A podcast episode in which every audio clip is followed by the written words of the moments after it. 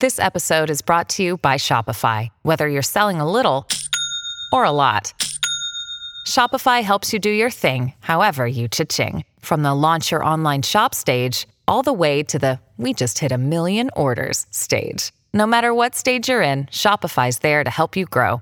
Sign up for a $1 per month trial period at shopify.com slash special offer, all lowercase.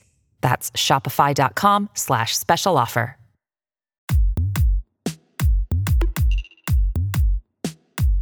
Hello, this is the Fiction Nonfiction Podcast from Literary Hub, where we believe that every issue in your Twitter feed or on the evening news has already been tackled somewhere in literature. I'm Vivi Ganeshananthan, also known as Sugi, author of the novel Love Marriage. And I'm Whitney Terrell, author of the novel The Good Lieutenant.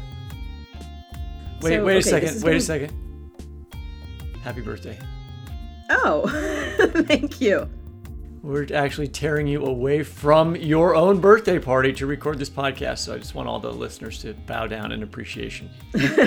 well, thank you so much. Um, I appreciate that. Um, and today, um, we are going to be going back to our roots um, with this episode because we are very specifically going to be talking about an issue that has been in everyone's Twitter feed these days and all over the evening news and has already been tackled, of course, in literature.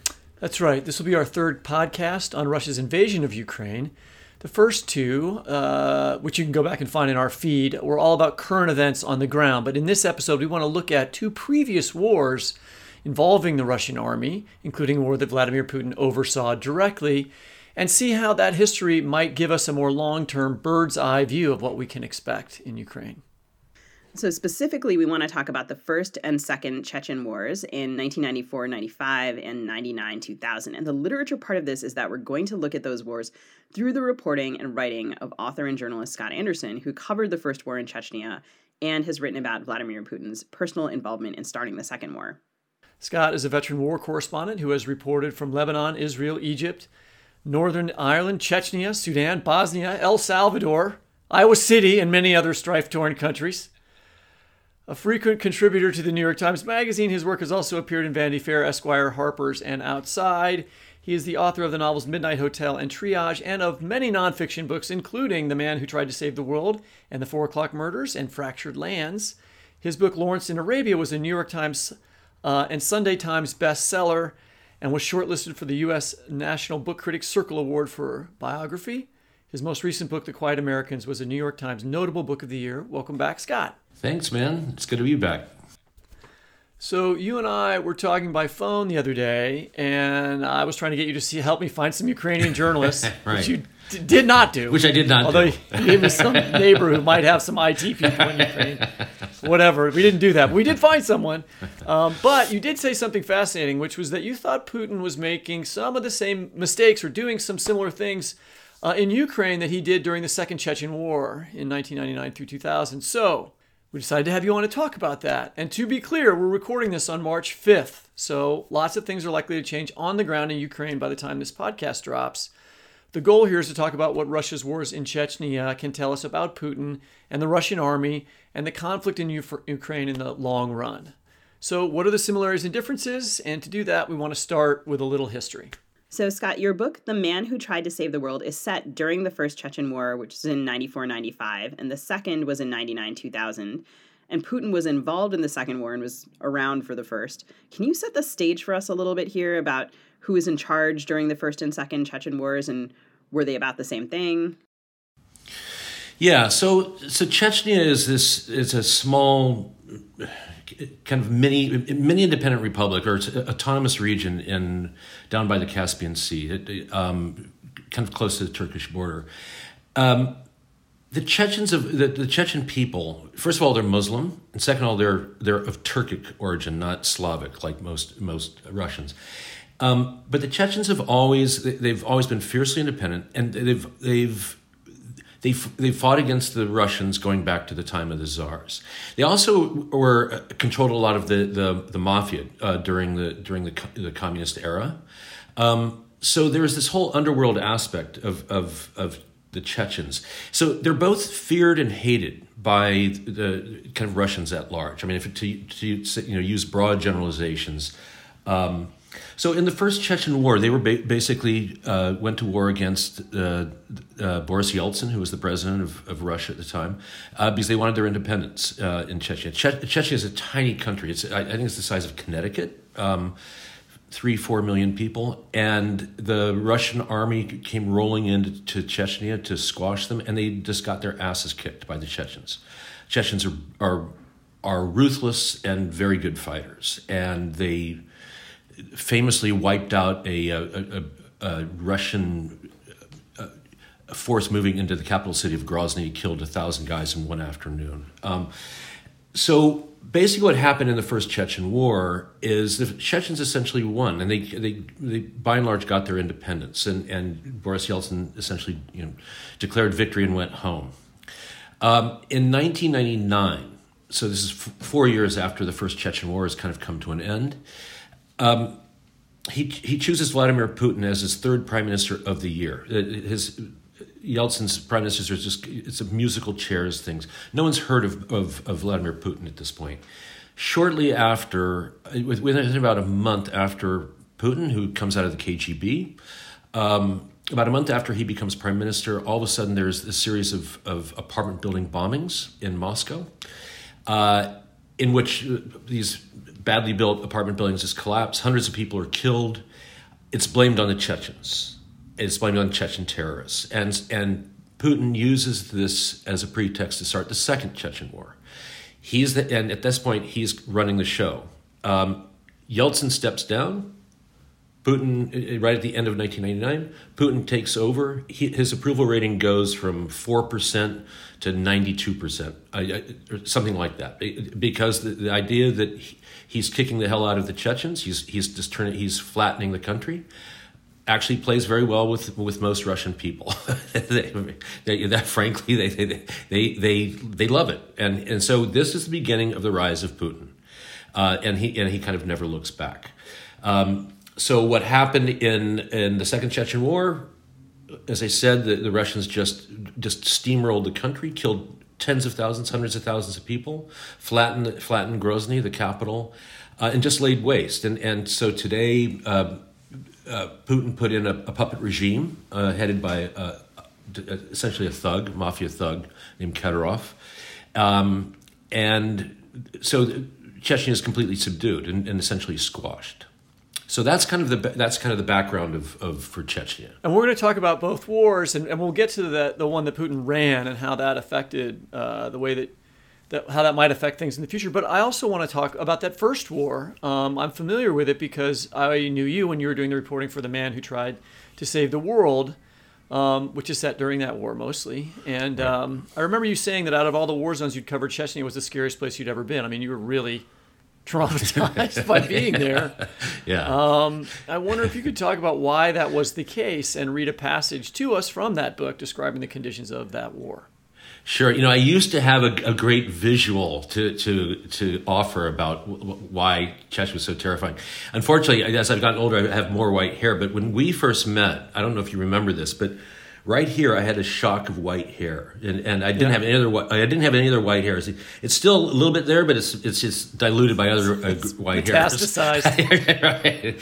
So I was in Chechnya during the first Chechen War for three and a half weeks, and I you know I was, I was staying in bombed out buildings, and I, basically I didn't you know bathe for three and a half weeks. I get back to Moscow, take my first shower and I look in the mirror and I have this shock of white hair.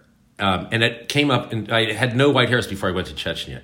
So the, the white hair came up in, in three and a half weeks. Um, so what made what made Chechnya so terrifying was that uh, yeah, I think I've been to 13, 14 wars at this point. It's the only place where I've been where every moment I was there, I felt that in the next instant, the next second, some crazy thing could happen, uh, and I could I would never see it coming. It, it, it was, I, and I've never I've never experienced that before, where the the people I was with, and I was with both sides. I was with the Russians, and I was with the Chechens. Um, we we came so close to being executed by both sides a, a number of times. Um, you'd roll down the road and you'd come to a you'd come to a checkpoint on, on the road and you couldn't tell if it was Russians or Chechens because they were dressed in the same uniforms. You usually could tell the difference because, because you kind of figure it out because the Chechens actually had better Russian army uniforms than the Russian soldiers did. You could also figure it out because if there were bodies around, if people had been killed, that was they were it was probably a Russian checkpoint because the Russians were killing people at these checkpoints all the time. Um, nice. Yeah, so it was just a horrifying place. Um, so yeah, you said you wanted me to read a, a passage, which so I'll I'll, um, I'll do that. Um, to imagine this war and the way it was fought, it might be easiest first to try to forget what you know about war. Forget the mass formations of the Civil War or the gruesome stalemate of trench warfare or the beachheads of World War II or even the jungle ambushes of Vietnam. In, imagine instead a bright, still day, early afternoon. You're standing on a narrow farm road elevated above the surrounding land. To one horizon, the fields stretch away in plots of green and brown, neatly delineated by windbreaks of tall, thin trees. To the other, the fields gradually give over to gold colored foothills, then pine forests, and in the farthest reaches, a massive wall of rugged snow capped peaks. Along the shoulder of the road are wildflowers. A short distance from where you stand, maybe three miles away, there's a small village over which four helicopters perform an intricate aerial dance. While one of the helicopters hovers directly above the village center to fire rockets down into the houses, the others circle in a tight orbit, providing cover with cannon and machine gun fire. When the first gunship is done, it slides out to join the circle and another moves in to take its place. They are so close you feel the concussion of their rockets beneath your feet smell the burning on the air. But even from this short distance, the steady high rattle of the machine guns sounds benign, rather like dice being shaken in a plastic cup. Much closer in, not more than 200 yards from where you stand, is a ruined farmhouse where a small unit of government soldiers are based. Because this, is, because this is a tripwire outpost tied on the invisible line between government and rebel held territory, the farmhouse is ringed with concertina wire and minefields his soldiers living mostly underground in crude bunkers and trenches cut from the earth. But on the elevated farm road, you stand on the other side of that front, at the outermost limit of the rebels' quote, liberated zone.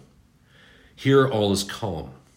Despite the nearby gunships and the enemy soldiers in full view at the farmhouse, none of the dozen or so rebels manning the position seem anxious to get into the foxhole they've dug beside the road. Instead, they saunter over the pitted asphalt, smoking cigarettes, chatting, admiring one another's weapons, only occasionally looking over at the now burning village.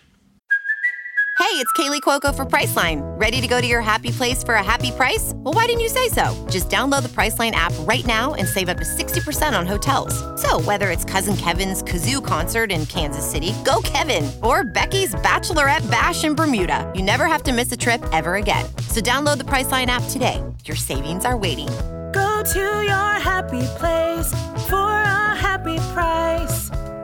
Go to your happy price, Priceline. At first, you probably assume the rebels were government soldiers, for they wear the same uniforms and carry the same weapons as their enemy. But it is those details that provide the essential clue. Where the soldiers are armed with 20 year old guns and clad in mere scraps of uniforms, picked out of some army surplus remnant pile or off the bodies of their dead comrades. The rebels' machine guns and grenade launchers are this year's models, many still glistening with original factory grease, their spotless army uniforms still showing the folds and creases of their shipping crate. If you stay at this place until dusk, you'll see how the system works.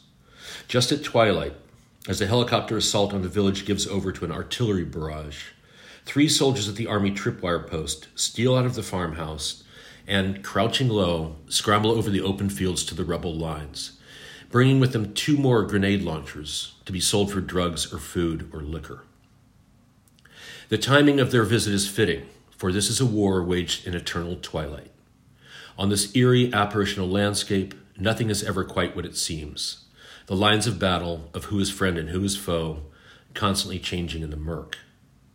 Yesterday, the nearby village was in the liberated zone, was safe, Today it is dying. Perhaps it is because a regimental commander wanted to impress a general, um, or a gunship navigator made a mistake, or because a business deal went bad. Or perhaps there is no reason at all, simply because the village is there.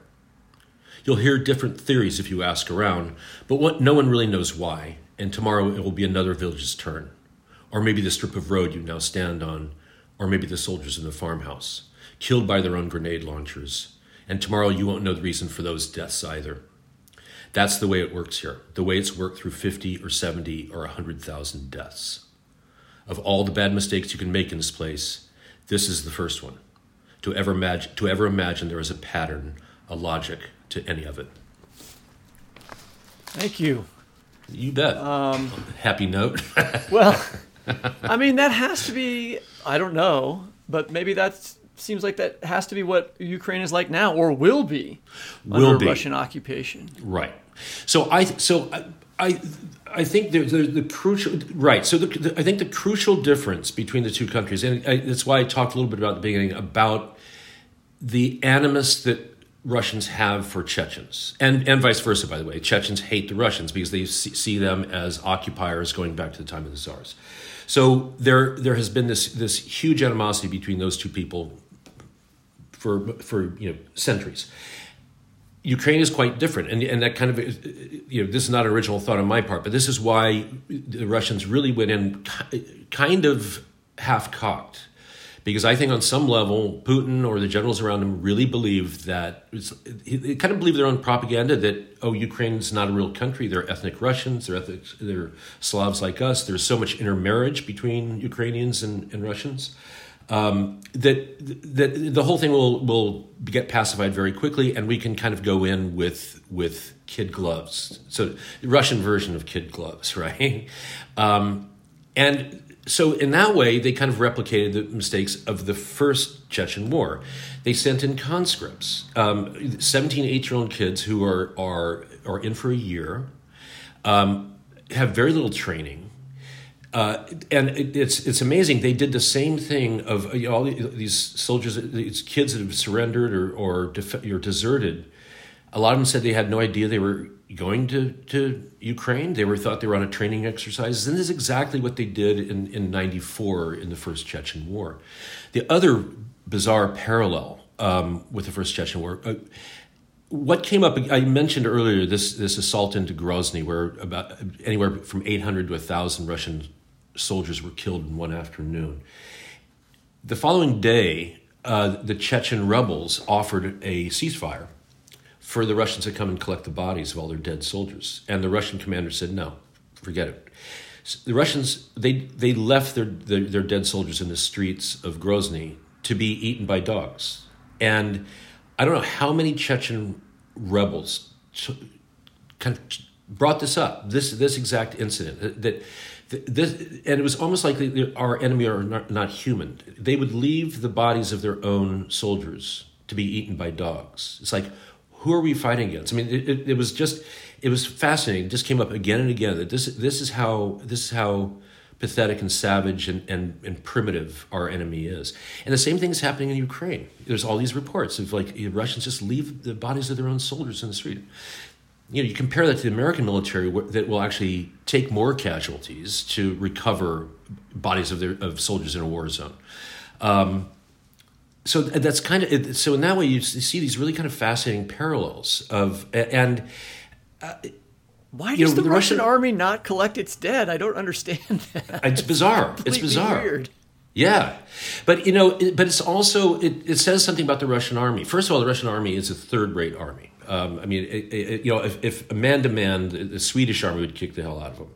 Um, but everyone talks about how being, you know, the being a conscript soldier in Russia is, is, is essentially going through a year long hazing in which a lot of a lot of guys die, a lot of guys commit suicide because it's it's just it's a brutal, brutal organization. Um, so yeah, so so and just this this utter disregard for for you know the, the, lives of their own soldiers. So of course their morale sucks. You know, so they're, they're dumped in this place. They it, to a degree that these 17, 18 year old kids know anything about Ukraine. They probably have they probably have a Ukrainian grandmother or a great aunt or something because there, there has been so much intermarriage between the, the two people. They have no, you know, they have no idea why babushkas are getting in their face and, and, you know, calling them scum and telling them to go home. Um, so it's, it's yes so it's it really there are some really kind of amazing parallels between the, the initial days in, in Ukraine and, and and the first Chechen war.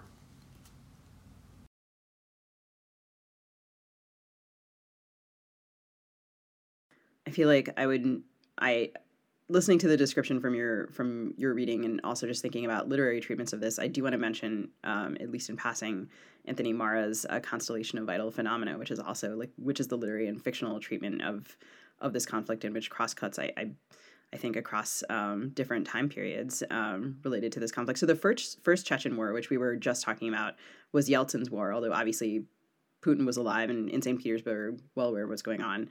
And as we discussed, he goes on to replace Yeltsin and come to power after that series of apartment bombings that you mentioned earlier that were blamed on Chechen, in quotes around this, terrorists in 1999. Um, and you wrote about that for GQ in 2017. Can you tell us, can you lead us through that series of events? Yeah, so uh, uh, as, um, so Putin had just been named prime minister. I believe it was uh, a month, six weeks earlier by Yeltsin. Um, the third prime minister that year uh, in a 12 month period. So, um, at, so everyone is expecting Putin to, to just rotate through like the, the others had.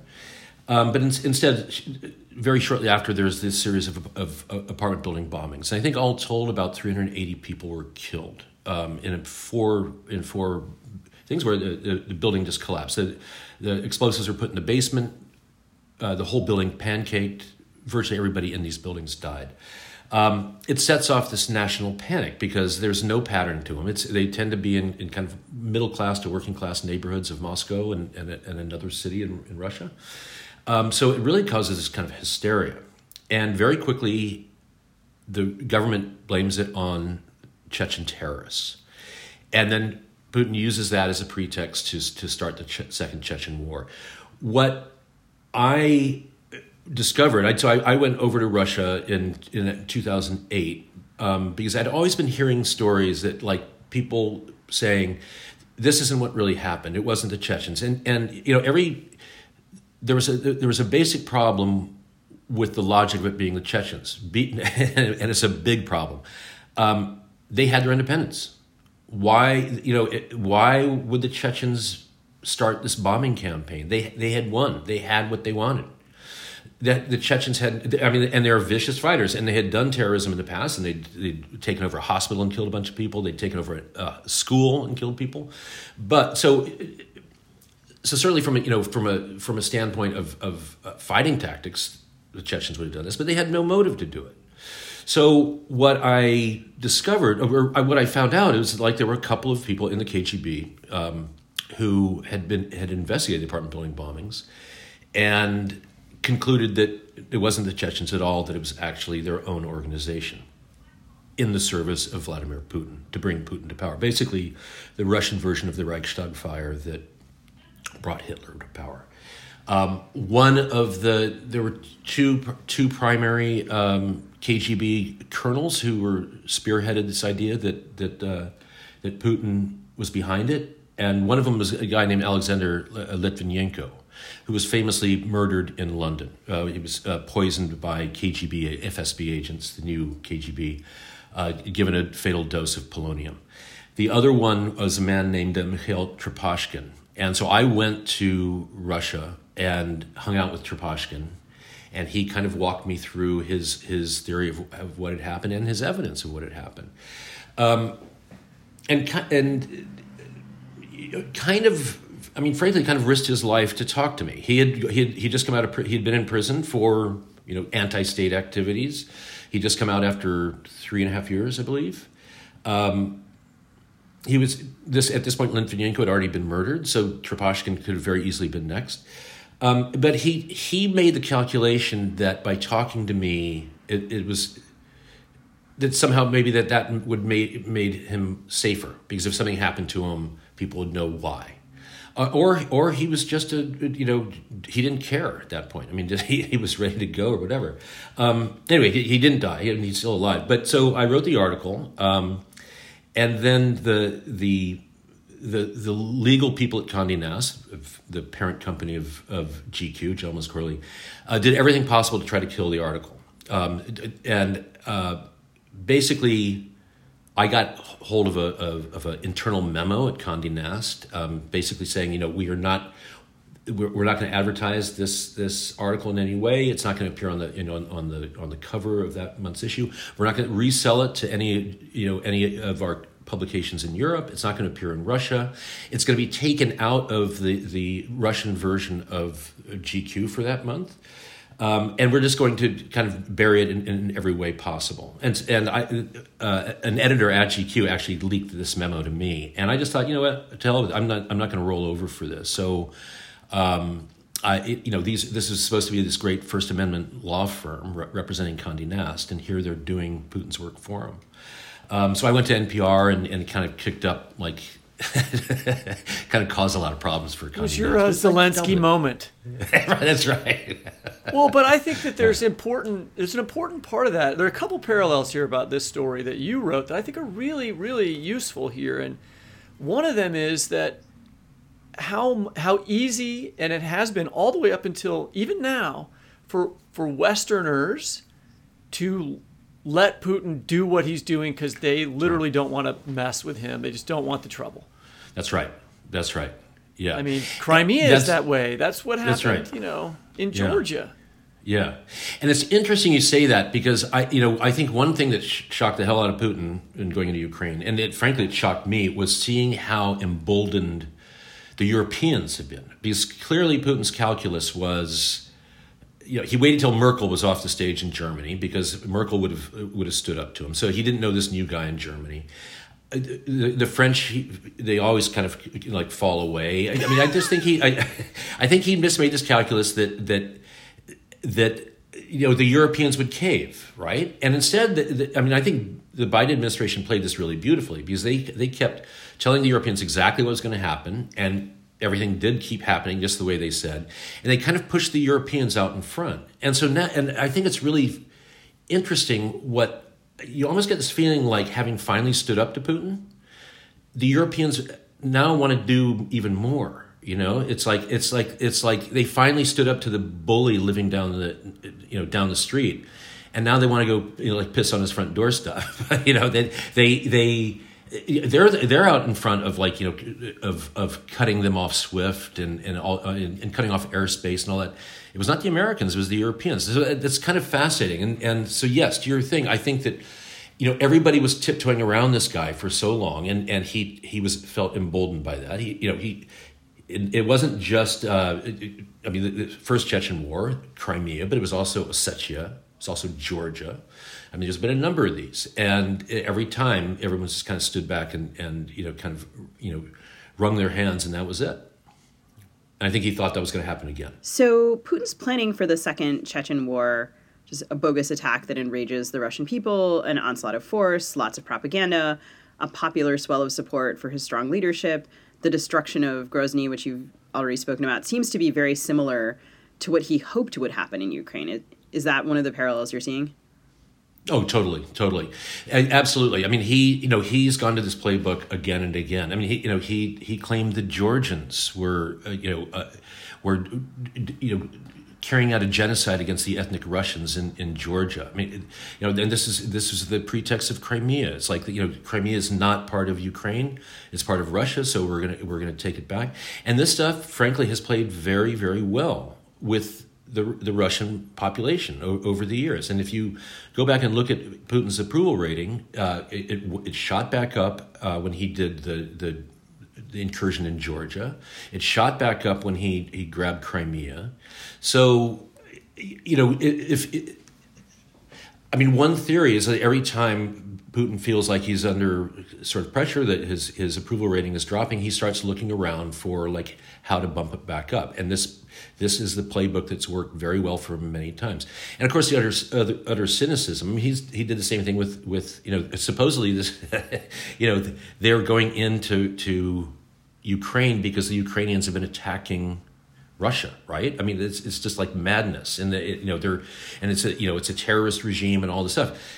it seems crazy to outsiders looking at this, but again, this has played very well for Putin for the last 20 years. And That does seem to me to be where Biden made some good decisions by was- really broadcasting, like, here's what he's going to really do. smart. He's going to say Ukraine attacked That's right, Russia. that's right. And that made it really hard for him to run this playbook. He, they fucked up his playbook. It was That's right. such an interesting use of intelligence.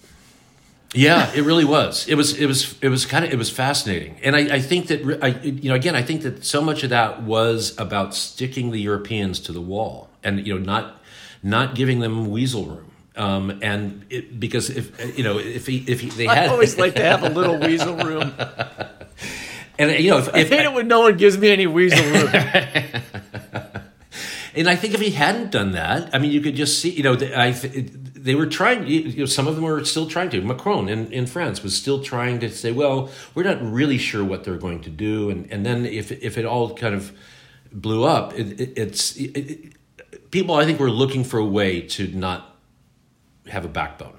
And I, I think there's been a recurrent problem with with a lot of the European countries and and and and, and, and weakening the kind of the, the Western alliance at the same time. I mean, so it's also just interesting to think about the ways in which, like, so this seemed to me like also like another version of. Um, years ago, I interviewed your brother about um, an article he wrote uh, about Sri Lanka for the New Yorker, and and just there, and my family is Sri Lankan, and just thinking about like you have this majority using this rhetoric of oh we're a besieged minority, and then you have the rest of the world being like well we're not going to intervene because like this is the point at which we would intervene and we haven't reached it yet. Um, right. and this sort of like like the notion of ethnic Russians um, as an as a target for genocide is so ludicrous, and right. and he's saying these things that are clearly um, clearly untrue. Um, but he's not he's not at all the first person to have done this, and there's so many sort of like building blocks that have led to this. It's like he's been sitting around waiting to see like would this work? Would this work? Would this work? Right. That's right. That's right. And, and you know, I mean, and it's you, can say that the you know the Russian people are, are incredibly gullible and stuff, but in fact, you know, we've had of our own parallel, recent parallels in this country of of people buying you know lines of bullshit, um, and it, and it's it's not, you don't even it doesn't require sophisticated propaganda or, or or cutting out you know information sources from the outside. There's people. A lot of people always want to believe this stuff to begin with, and it plays into something in the Russian psyche. This idea of being a persecuted people, and and it, it's something that goes way way back. Um, and it, and it, frankly, it's very dangerous. You, and you, you mentioned Sri Lanka. You see the same. You see the same thing uh, among the Buddhists in, in Sri Lanka of, of this idea that we're besieged and, and this, is the enemy within. I mean, it, you know, it, um, Hitler with the Ju- with the Jews. It's it's this. It's a, a, a constant refrain. It's like okay, we're a super, you know, we're we're a superior people, but in fact, we're we're being we're being persecuted. It's it's a, it's a complicated thing, but it, it seems to work really well. You know, my my feeling is Putin made three huge assumptions in going into Ukraine. Uh, one that the the the European and American alliance would would fracture. Uh, wouldn't wouldn't work, and instead it's it's. It, I mean, he had that very very wrong, obviously. Um, the second being that I think he really thought that the Ukrainians would would collapse, that they would cave, and and, and he was very wrong about that. And so he's really down to his third plank now, which is can I can I snow the Russian people? And he can for a while, but what's I think what's going to happen is again it, it has to do with the you know the inter, interconnectedness between Ukraine and Russia. Um, everybody every russian has ukrainian relatives you know and, and they're going to hear about what's happening there. And you're going to have more and more kids coming back in, in, in, in body bags. And the, you, I, you just can't keep, Not if he leaves them in the street to well be that's true by dogs. that's true. Yeah.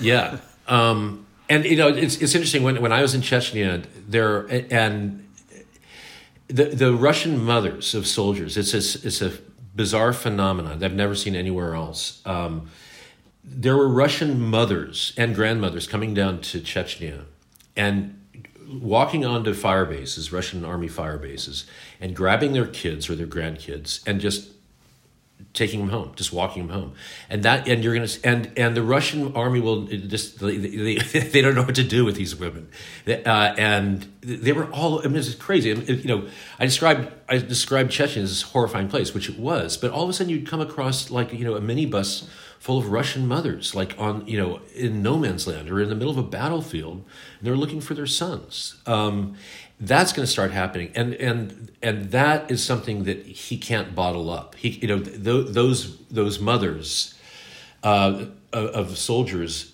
they have a, a national platform. So it, it, he's he's not going to be able to keep this thing like muzzled. Um, and I, I, I think in the long term you, tactics I think you're headed for what like the second Chechen war of, of, of just flattening these places but I don't I think that his own internal position is going to erode very, very quickly with the Russian people, um, and it's going to be a combination of the, you know, the, the economic cost that has to be hitting him in the head, but it's also going to be the images coming out of Ukraine, and you know, these are people that again they, they didn't care when those images were of, of Chechens getting massacred. They're going to care about the Ukrainians. So, I mean, again, here I'm thinking of the Sri Lankan parallel where like the war was so expensive for. Um, for Sri Lankans, and the narrative was, you know, like this is for our national interest, this is to protect the nation, and um, then of course you have, you know, families of families of soldiers bearing these huge economic costs, and like so I'm interested in like because before you were talking about his like his his appeal ratings going up every time he does stuff like this, but then at the same time, um, like how long? So this is there? Do you have any sense of how long he can sustain this? Like it's sort of it's like um I don't know like I'm not thinking of the right analogy. Like, I don't know, like almost trying to stop an earthquake, like trying to like bind it together, like with the sheer force of your will. But like the tremors and the pressure of that at some point are gonna are gonna crack because I mean, like what you say, like I'm thinking in, in Sri Lanka, there were um, a couple of organizations called um, the Mothers Front, and they were in different parts of the country, and they did exactly what you're describing. Like, women will go and hunt on their families and be like, "You bring right. them back." Um, right. Right. Yeah, I think it's gonna. You know, it'll. It, it, what's working for him now, and again, I think this is his last plank, is is you know this whole thing of oh, this the West is persecuting us. You know, so that's that, and that works among maybe you know a majority of Russians maybe for a while. It's like you know we don't have any food. Our our the ruble is worth a third of what it was um, last month because the West is trying to destroy us. At a certain point, though, I don't think that that it, it, that could work if they're also winning in Ukraine right? I mean, that people will like put up with the, the pain because you know we're we're reuniting our country and stuff. But you're not going to be able to reunite U- Ukraine. You're going to have to lay waste to it. And so I think that this, I, I just don't see how this works out in any any good way for him. Well, I mean, that is what's happening now. Grozny, you know, what happened to Grozny is going to ha- is happening in in in Kharkiv, or it's going to happen in Kiev. Uh, it seems like that's what he wants to have happen, but what do you think? This let's look down the line, right after these cities are shelled, for however much longer he's going to shell them for, six months from now. I mean, you know, what is your your experience in the first Chechen war tell you that like things are going to be like in Ukraine in, in, six months from now? What can you guess? We know we're not right. going to hold you to this, but right. know, we're trying to imagine a future. I don't think he can flatten Ukraine uh, you know, Chechnya was 3 million, 4 million people in areas, like I said, the size of Connecticut, hated by, the, by most Russian people. Um, Ukraine is 40, 42 million people, interconnected to the Russian people. There, there's no you know, built-in animus to hate the Ukrainians. Um, so I don't think he can do what he did in, in Chechnya. I, I mean, sure, he can. He, I mean, he can wipe out big parts of Kiev and stuff. But you know, when I say when I say Grozny was wiped out, I mean it was it, looked like Stalingrad, right? I mean, it was like flat. So you know what we're seeing. I mean, clearly the the approach he was taking, and again, this is all kind of relative, but you know, we all saw the images of the, of you know the city hall being hit a few days ago, and, and these missiles coming in, and, the, and the, you know the communications tower. But this is, frankly, this is kid gloves stuff still at this stage. You know, people are talking about seven, eight hundred dead, and out of a population, you know, uh, nine days into a war where uh, with a population of forty million people, that's real kid glove stuff so far. And I just don't. I mean, he can sure he can ramp it up. Can he can he flatten Kiev or, or Kharkiv? I don't think so. I, mean, even from a logistics standpoint, I don't think there's enough ammunition to do that. Um, Plus, it's a well. I mean, I want to say it's a big country. It Right. has a lot of agricultural land. That's right, yeah. There's lots of places to hide. there's a lot of places to hide. there's a lot of places to hide, and I mean, people who are opposed to that government and opposed to the Russian army are going to go hide. right, that's right, And then fight And then from fight. other places. and fight. Yeah. You know, I, I was talking to somebody, just it, it, ta- you know, talking about what the, what the, the Russian army is like. Even from a standpoint, if you even look at this, this minor standpoint of like weapon maintenance, you know, there is part, one of the reasons why you know you keep seeing this uh, this abandoned, you know, Russian military vehicles out, you know, on sides of road and everything so some of them have been abandoned, but some of them, like literally, there was a, a certain type, it's, it's a Grad missile launcher that it's probably, uh, you know, I don't know, twenty million dollars, twenty million dollar vehicle or whatever, and it was it was on the side of the road because they don't they don't move the the they have to like to, to keep the tires intact you have to keep moving heavy heavy vehicles. They never did it. So when they actually like take these things down the road the tires rip apart they left? so there's all this there's all these so many of the, like the tanks and stuff you see it's like because the treads weren't oiled and it's, so it's just like and again like i said this is a third rate military I'm like Um, imagining. No it's cra- it's crazy yeah I mean, it just it just sounds like it sounds like I'm imagining, you know, at the end of Raiders of the Lost Ark when they take like the Ark of the Covenant, they like wheel it into that warehouse, and clearly nothing has been touched for like a gazillion years. Right. I'm like imagining Right. that like the Russian weaponry is like it's like in storage and no one has maintained it or used Yeah. it, and so okay, that's wild. Um, Isn't that- yeah, is that wild? Like, Yeah. I mean, I guess it makes sense. Like everything takes more maintenance than you would think. right Um, right. and that's always an expense that is like hard to calculate for and hard to bear. And then when you take stuff out and it doesn't work, um, right what an like that's a what a like what an infrastructure problem for you. I mean, earlier you said the Swedish army would kick the Russian army's ass, and I was like, Yeah, yeah, yeah. No, it's it's it's um, and you know it, it's also what makes them dangerous, and that that was the thing. Like you know, it's certainly my experience in, in being in Chechnya was that, and part of what you know what I said at the beginning is that you this feeling that any bad thing could happen at, any moment. An undisciplined army is really really dangerous, and the, the the the most dangerous army is an army that knows it's losing. That's when atrocities take place. You know, I mean that was true with the Americans in Vietnam. It's it's it's always true. Um, there's nothing more dangerous than an army than an army that's losing, and and so I- you're it's you're going to see. So I like like I was saying earlier. I don't think you're going to be able to see. You're not going to see uh, Ukraine turn into new Chechnya in that way of just know, a country that's going to be steamrolled. But what you absolutely are going to see is all kinds of atrocities. You know, all kinds of civilians being massacred and stuff. and it seems like one of the, of course, one of the strongest voices, the one of the characters who has emerged from this narrative is Zelensky, um, who it seems like everyone in the West has fallen in love with. Um, Yeah, for good reason. And there's this kind of like, yeah, this interesting mythology around him. But I Right. can't help but remember uh, the fate of Dudayev, who was a former Soviet Air Force general and secularist. Right. And in 91, he became the first elected president of the Chechen Republic, um, which was a breakaway region in the North Caucasus. And things did not turn out so well for him. That's right. That's right. Yeah, I mean, it's funny. I, you know that. I mean, he, Zelensky's an actor, right? Right. I, I would just wonder how many Hollywood agents are trying to get hold of him and trying to rep him, right? I was like, um, yeah. It, it, I mean, again, you know, I, it's. I mean, I'm interested what that calculus is. Is, is if I mean, if you're Putin, do you try to kill Zelensky? I would assume, right? I I would think it, assume. I, there was a report yesterday that he's been. Try, they've, he, they know of three recent That's right. assassination That's right. Wow. And, Like, Wow. and all of the other know. like Europe and U.S. are trying to like you know keep being like let's extract you, let's extract you, and he's like I'm not going. Yeah, And they have yeah. these paramilitary. Some of the like the what is it, the Wagner group or something like that. It sounds like uh, uh there's some Huh. weird elite Russian force. I probably got that name wrong. Huh. We'll check it. But there are these smaller elite forces that that I've been hearing mentioned in news reports that have been trying to Huh. sort of go after him. Well, actually, it's funny because one I saw one. some of them are Chechen, I was going to the way, say, yeah, one of them is like Kadyrov's people. I mean, so Yeah. so Putin has used his puppet, this Chechen puppet, Ka- uh, Kadyrov. I mean, probably um, you know most of the the, the parliamentary opposition's uh, opponents who've been murdered. Uh, probably most of them have been murdered by uh, you know or journalists in Russia. Most of them have been killed by the the, the Chechen puppets, um, Kadyrovites they call them. So Ah. yeah. So they they help. They they send in the nasty tough guys Yeah. to, to do that. So Yeah. okay. Yeah.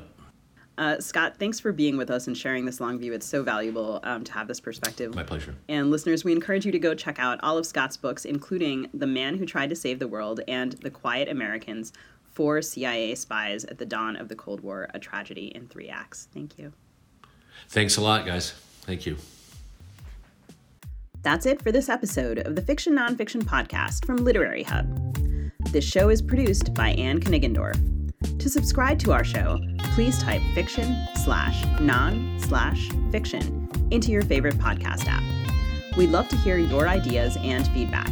You can reach us at fiction nonfiction podcast at gmail.com, on Twitter at FNF Talk, on Facebook at FNF Pod, and on Instagram at fiction.non.fiction.podcast. In each of these spots, you'll find links to our LitHub radio show notes, including some of the readings we mentioned in this episode. You can also find video versions of our episodes on our YouTube channel. Our website, with a full video and audio archive and episodes grouped by theme for educators, is at fnfpodcast.net. In recent weeks, we've been paying a lot of attention to the news out of Ukraine, so I especially want to point listeners back a couple of weeks to our first Ukraine episode, featuring New York Times Moscow bureau chief Anton Troianovski and Yale historian Marci Shore. That episode was recorded before Russia's invasion of Ukraine. And then our previous episode was with Katya Soldak, a documentary filmmaker and part of Forbes US, who spoke with us about how their site coordinates with Forbes Ukraine and also her family's history and current situation in Ukraine. All of this has really helped me to understand the more recent developments, and I hope that it has helped you too. We're watching the news closely, and we know that you're with us. Until next time, that's it for Fiction Nonfiction.